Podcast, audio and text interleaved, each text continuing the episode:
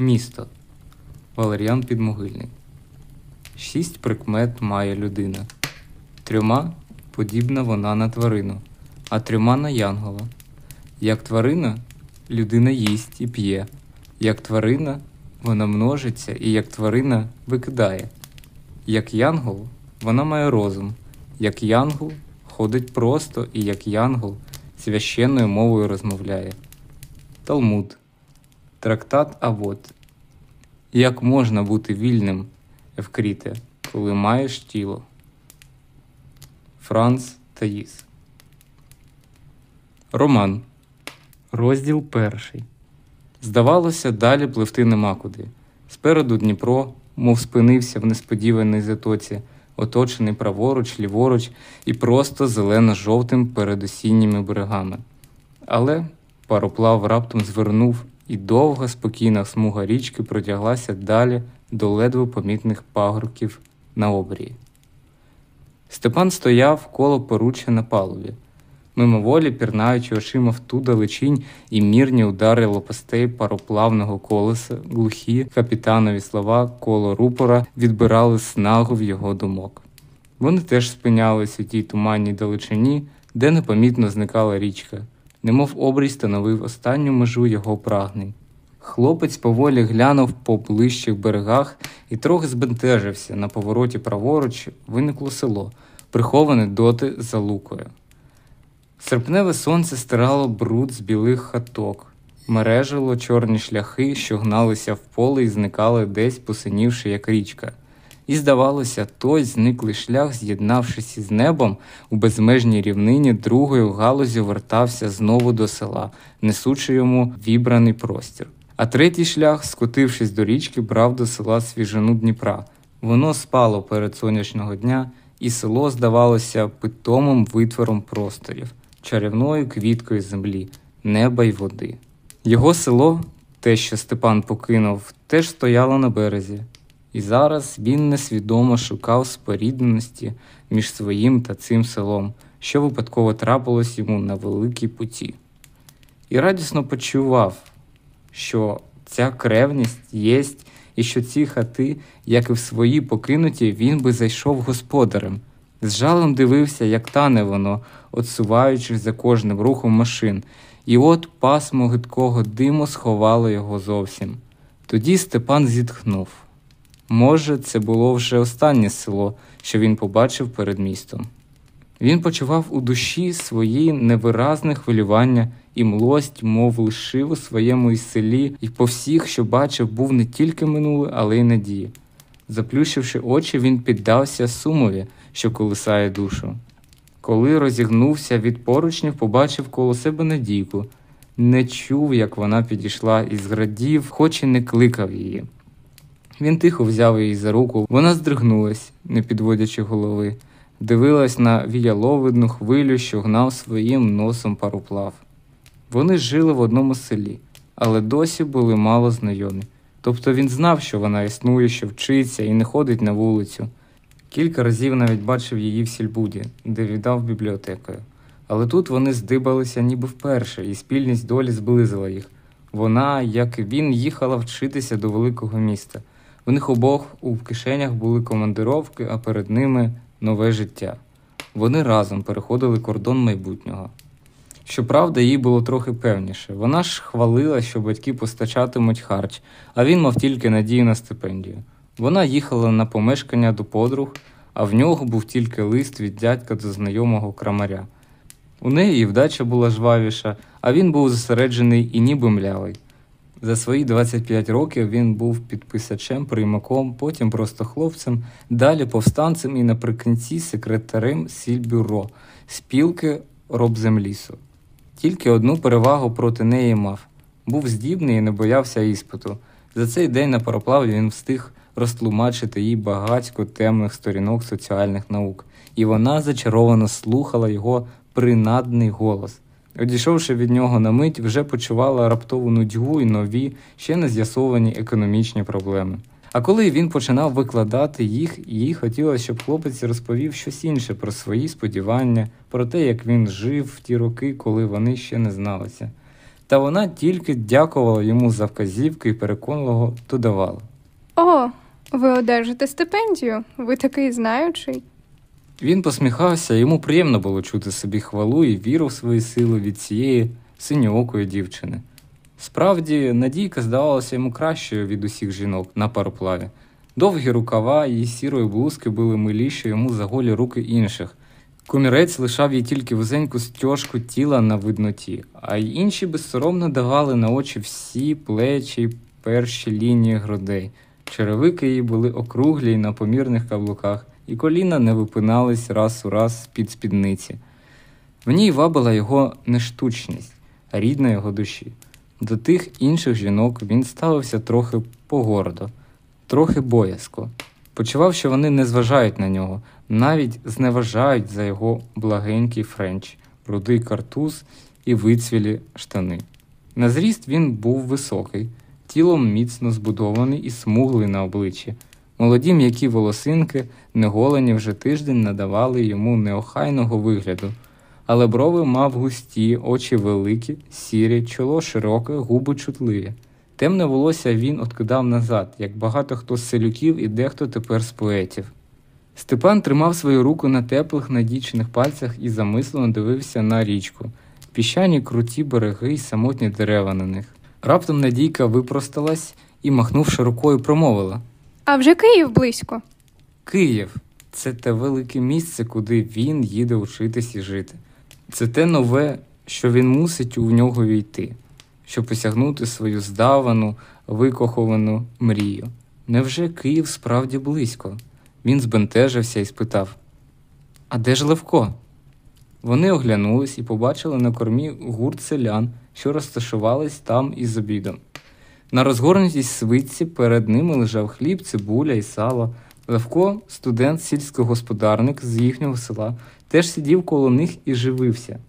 Він був лагідний і грубший, ніж дозволяв його зріст. Отже, з нього був би колись ідеальний пан отець, а тепер зразковий агроном.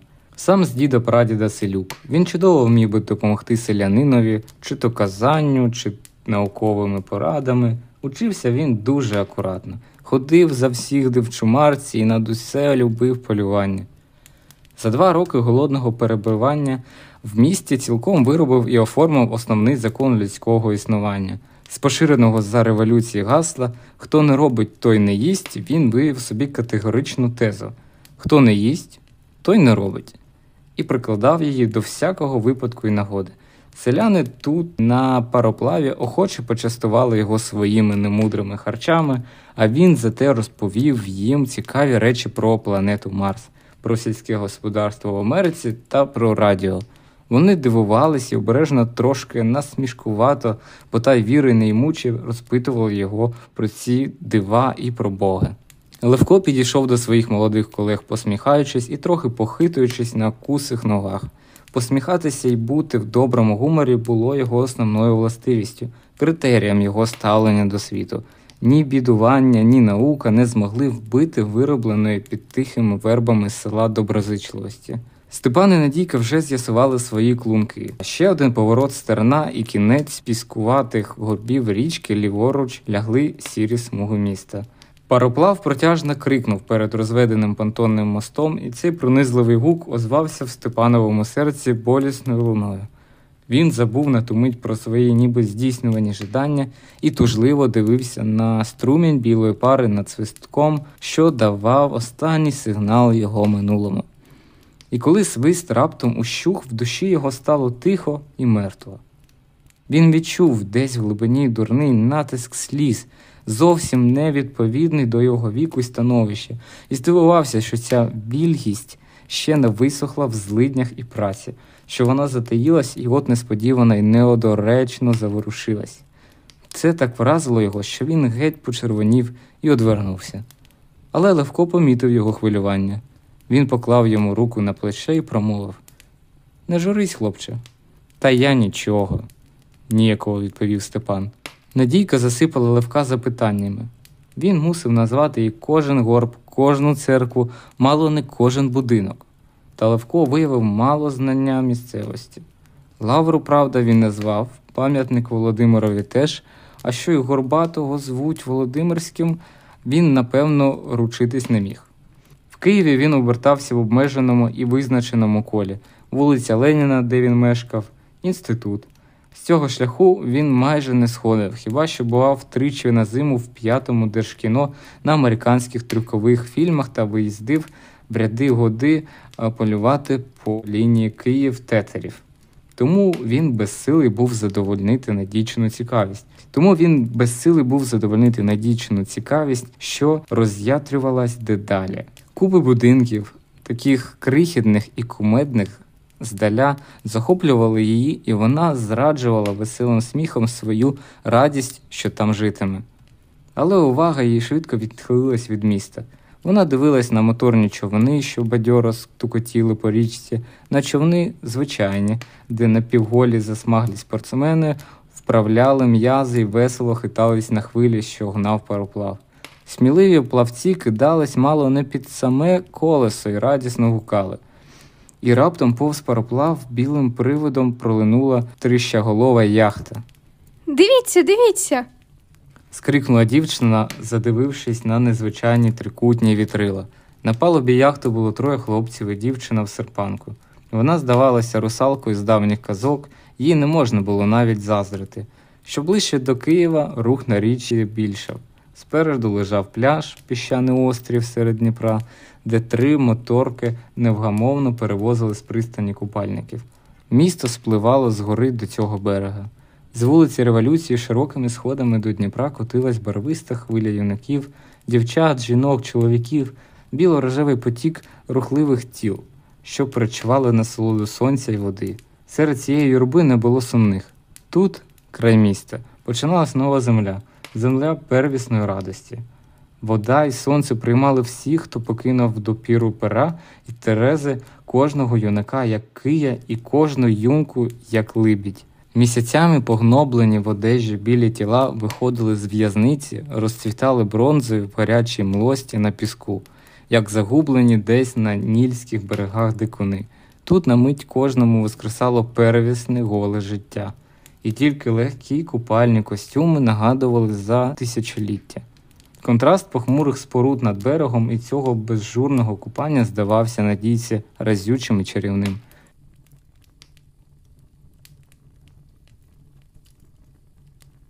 В цих протилежностях вона усвідомлювала розін міського життя і його можливості.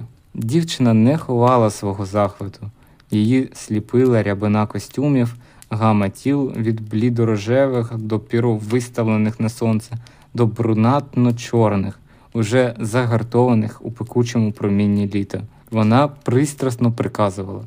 Як це гарно. Степан аж ніяк не поділяв її піднесення. Видовисько голої, безглузної юрби було глибоко неприємно йому, і той факт, що Надійка теж приєднується до того смішного, безпутного натовпу, його прикро вражав. Він похмуро сказав з жиру це все. Левко дивився на людей вибачливіше. Сидять по конторах, ну й дуріють. Зійшовши в тисняві на берег, вони стали осторонь, пропускаючи перед себе навалу пасажирів. Надійчине піднесення вже зів'яло. Місто, що віддалік було біле від сонця і легке, тепер важко нависало над нею згори. Вона боязко поглядала навкруги. Її глушило гукання перекупок, свистки, брязкіт автобусів, що рушали на дарницю, і рівне пихкання парової машини десь поблизу на млині. Степан скрутив з махорки цигарку і закурив. Він мав звичку спльовувати після цього, але тут ковтнув слину з ярким махорчим пилом. Все навкруги було дивне і чуже. Він бачив тир, де стріляли з духових рушниць, ядки з морозивом, пивом та квасом, перекупок з булками, насінням, хлопчаків з рисками, дівчат з кошиками, абрикоси, морелей. Повз нього пропливали сотні облич веселих, серйозних і заклопотаних. Десь голосила обікрадена жінка, кричали, граючись пацани. Так, звичайно, тут є. Так було. Коли його нога ступала ще м'якою курявою села, так буде й надалі. І всьому цьому він був чужий. Пасажири всі розійшлися, пароплави почали розвантажувати. Довгими сходами пішли півголі вантажники з лантухами, павками, садовиною. Потім понесли розчепірені волов'ячі туші, покотили засмолені смердючі бочки. Левко повів їх, показуючи дорогу. На вулиці революції їхні шляхи розходились Степанів на Поділ, інших двох на старий город. Ти ж до мене переходь, якщо там, сказав Левко. Адресу записав? Степан хутко попрощався з ними і звернув праворуч, розпитуючи в ряди годи дороги перехожих. Проходячи повз книгарню, він спинився коло вітрини і почав розглядати книжки. Вони були рідні йому ще з малку. Ще не вміючи читати зовсім хлоп'ям, він гортав єдину книгу, що прикрашала божницю дядькової хати. Який столітній журнал з безконечними портретами царя, архімандритів та генералів. І якраз не малюнки, а низки чорних рівненьких знаків вбирали його очі. Він навіть не пам'ятав, як вивчився читати, якось випадково. І потім з насолодою вимовляв слова, аж ніяк не розуміючи їхнього змісту. Коло вітрини він стояв довго, читаючи одну за одною назви книжок та видавництв і дати років. Про деякі він думав, що вони будуть потрібні йому в інституті, але чудне враження справляла на нього ця маса томів, що серед них він побачив тільки одну читану книжку. В них, немов, зосередилося все те чуже, що мимоволі лякало його, всі небезпеки, що він мусив побороти в місті. Наперекір розумові й усім попереднім розрахункам безнадійні думки спочатку ніби питання почали опановувати хлопця. Ну навіщо було сюди забиватись? Що буде далі? Як він житиме? Він пропаде, він старцем вертатиметься додому. Чому було не їхати до свого окружного міста на педкурси? До чого ці хлоп'ячі вигадки з інститутом і Києвом? І хлопець стояв коло невеличкої подільської книгарні, що здавалась йому сліпучою, немов вагаючись, чи не вертати на пристань. Я притомився з дороги, подумав він. На рахунок цієї притоми він поклав ту важнілість м'язів та неохоту рухатись, що його тут так обійняло. Але почував він себе посланцем, що виконує надзвичайно важливе, тільки чуже доручення. Свої давні бажання він раптом відчув як сторонній примус і скорився йому без глухої відрази.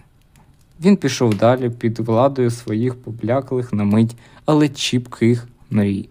На нижньому валу отшукав 37-й номер, зайшов хвірткою на подвір'я і постукав на ганку в глухі, поїдені червою двері. За хвилину йому відчинив чоловік у жилетці з куцею барідкою і сивиною в волосі. Цей був рибник Лука Демидович Гнідий, що за часів революції та міських злиднів був зробив рідне Степанове село Теревені центром своїх крамообмінних операцій, завжди спиняючись у хаті його дядька. Тепер рибник мав поквитатись за ці вигоди, хоч роки ті вже минули, та й були зовсім не такі, щоб їх приємно згадувати. Він трохи злякано глянув на Степана поверх окулярів і потім неспокійно розірвав конверт переглянув листа і мовчки пішов, читаючи його до хати. Степан лишився сам перед розчиненими дверима, клунки муляли йому плече, і він скинув їх додолу. Почекавши хвилин кілька, і сам сів на ганкові. Вулиця перед ним була порожня. За весь час, що він тут був, пішки не пройшов ніхто, тільки візник проїхав, попустивши вішки. Хлопець почав крутити цигарку, зосереджившись на ній всю свою увагу, як людина, що хоче відхилитись від настирливих, але недоцільних думок. Помалу послонив край грубого махоркового паперу, обережно заліпив свій виріб і полюбувався на нього. Цигарка вийшла напрочуд рівна, трохи загострена на кінці, щоб краще було запалювати. Взявши її в рот, Степан откинув полу свого френча і засунув руку в глибоку, але єдину кишеню в штанях. З другого боку, кравець пошкодував матеріалу, цілком правдиво міркуючи, що є люди, яким досить і однієї кишені. Природа могла б за цим кравецьким здогадом заощадити собі в багатьох осіб по оку чи вуху, як і раджено їй в міфах про циклопів, перебравши рукою скарби, що в тій кишені були ножик, старий гаман, випадковий гудзик і хустку. Він видобув коробок сірників, але порожнісінький. Останнього сірника він витратив на пристані. Степан кинув його додолу і роздушив чоботом. І тому, що закрутити не міг, хлопець хотів курити ще більше, Підвівшись, він підійшов до хвіртки, виглядаючи випадкового курія, але Подільська вулиця була, як і раніше, пустельна. Ряд низеньких старомодних будинків кінчався коло берега обдертими, давно немазаними халупами. За півкварталу з вулиці зникав брук і пішохід. Самотня гола від віку тополя чудно стриміла перед якимось вікном. Раптом хтось на ганку гукнув його на ім'я, і хлопець здригнув, ніби спіймався на злочині. Гнідий закликав його. Гнідий кликав його. Я тут житиму, подумав Степан, і ця думка здалася йому чудною, як тополя, що він зараз побачив. Але гнідий повів його не до хати, а вглиб подвір'я, до сарая. Степан йшов позаду і дивився йому в спину. Крама був трохи згорблений і тонкий у ногах. Він був невисокий, але худі ноги його здавались довгими і негнучкими. І Степан подумав, як легко переламати такі ноги. Коло сарая гнідий одімкнув замка, очинив двері промовив Отут перебудете. Степан зазирнув йому через плече в невеличку комірку. Це була маленька столярня. Коло стіни стояв верстат, на полицях уздовж лежало начиння. Навпроти стіни темніло крихітне вікно, линув дух стружок і свіжого дерева. Хлопець так здивувався на своє приміщення, що навіть перепитав Оце тут? Гнідий, дзенькаючи ключами, повернув до нього окуляри. Вам же ненадовго? Обличчя його було в зморшках, щось погноблене було в його очах. Степан несміливо увійшов і поклав у куртку свої клунки. Нахиляючись, він крізь щілину між дошками побачив своїх сусідів за перегородкою. Пара корів, що спокійно ремигали коло ясел, хлів. Ось де він має жити. Як тварюка, як справжнє бидло. Він відчув, як шпарко кинулось його серце, і кров линула до обличчя. Випроставшись, він був червоний і зневажений. Він глянув гнідому у вицвіле обличчя, що за ним, здавалося, не було ні бажання, ні думки, і, почуваючи якусь владу над ним, промовив Сірника дайте, прикурить. Гнідий похитав головою. Я не курящий. Та й ви обережніше, тут дерево. Він причинив двері, і ще хвилину було чути здалеку дзенкінт його ключів. Степан великими кроками ходив по коморі. Кожен крок його був погрозою. Такого приниження він не чекав. Він йшов на голод, на злидні, але не в череду. Щоправда, він пас корови колись. Так невже після революції, після повстань, якийсь крамар, тонконоге нікчемство має право загнати його в хлів? Маленьке віконце в коморі темнішало дедалі. Раптовий літній ще вечір запинав його. Степан спинився коло нього, понад лавою одноманітних дахів гнався в небо фабричний комин. Чорні звої диму нечутно зливалися з сірими синіми присмерками. Так, ніби проходили крізь небо вглиб всесвіту. Його цигарка вже порвалась між пальцями і висипалась. Він скрутив нову і вийшов на подвір'я. Ну що ж, піде в хату, піде в кухню і добуде вогню. Що там соромитись? Хіба це люди? Але на ганку сидів якийсь юнак, і коли Степан нахилився до нього припалювати, він сказав Закоріть моєї. Степан здивувався, але цигарку взяв. Розкурюючи, він дивився на юнака. Той байдуже пускав дим. Коли хлопець подякував йому, той мовчки кивнув головою. Немов він про щось глибоко мислив і мав просидіти тут до ранку. Степан ліг у своїй кімнаті на верстат, з насолодою вбираючи пахучий дим, що п'янив його. Він мріяв, заплющивши очі, і доходив висновку, що все гаразд. Те, що він у хліву, здавалося йому вже тільки комічним. Він двічі стукнув кулаком у стіну до корів, засміявся і розплющив очі. Над комином у віконці стояв ясний молодик.